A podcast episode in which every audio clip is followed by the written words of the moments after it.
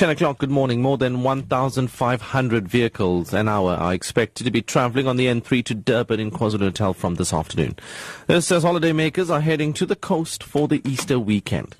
Motorists are advised to be extra vigilant on the roads and take regular driving breaks to avoid fatigue. Road Traffic Management spokesperson Simon Zwane.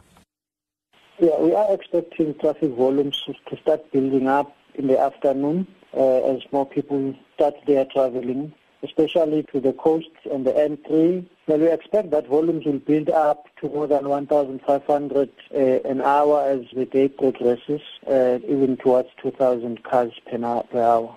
So we're urging drivers to take it easy uh, to ensure that you make the trip safely. Western Cape traffic officials say they have deployed all of their traffic officers to ensure zero fatalities on the province's roads over this coming Easter long weekend.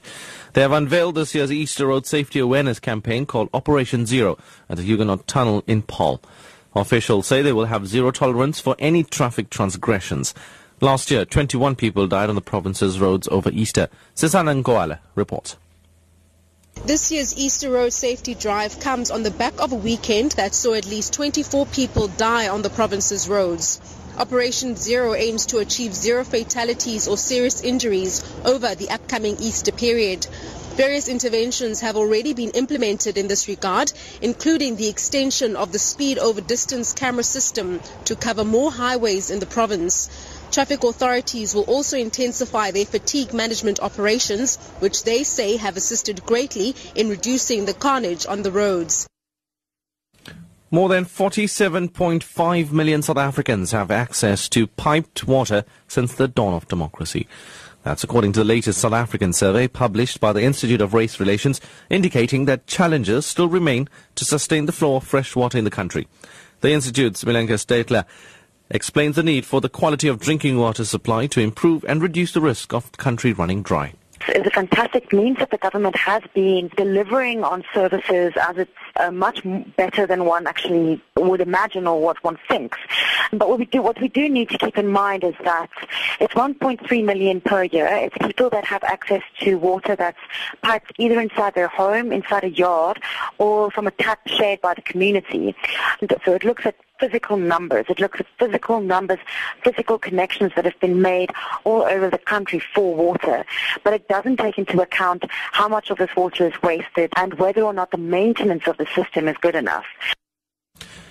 And finally, international negotiations about Iran's nuclear program have continued throughout the night in Switzerland. The U.S. Secretary of State John Kerry held lengthy discussions with his Iranian counterpart. Negotiators say progress has been made, but an outline agreement has yet to be reached.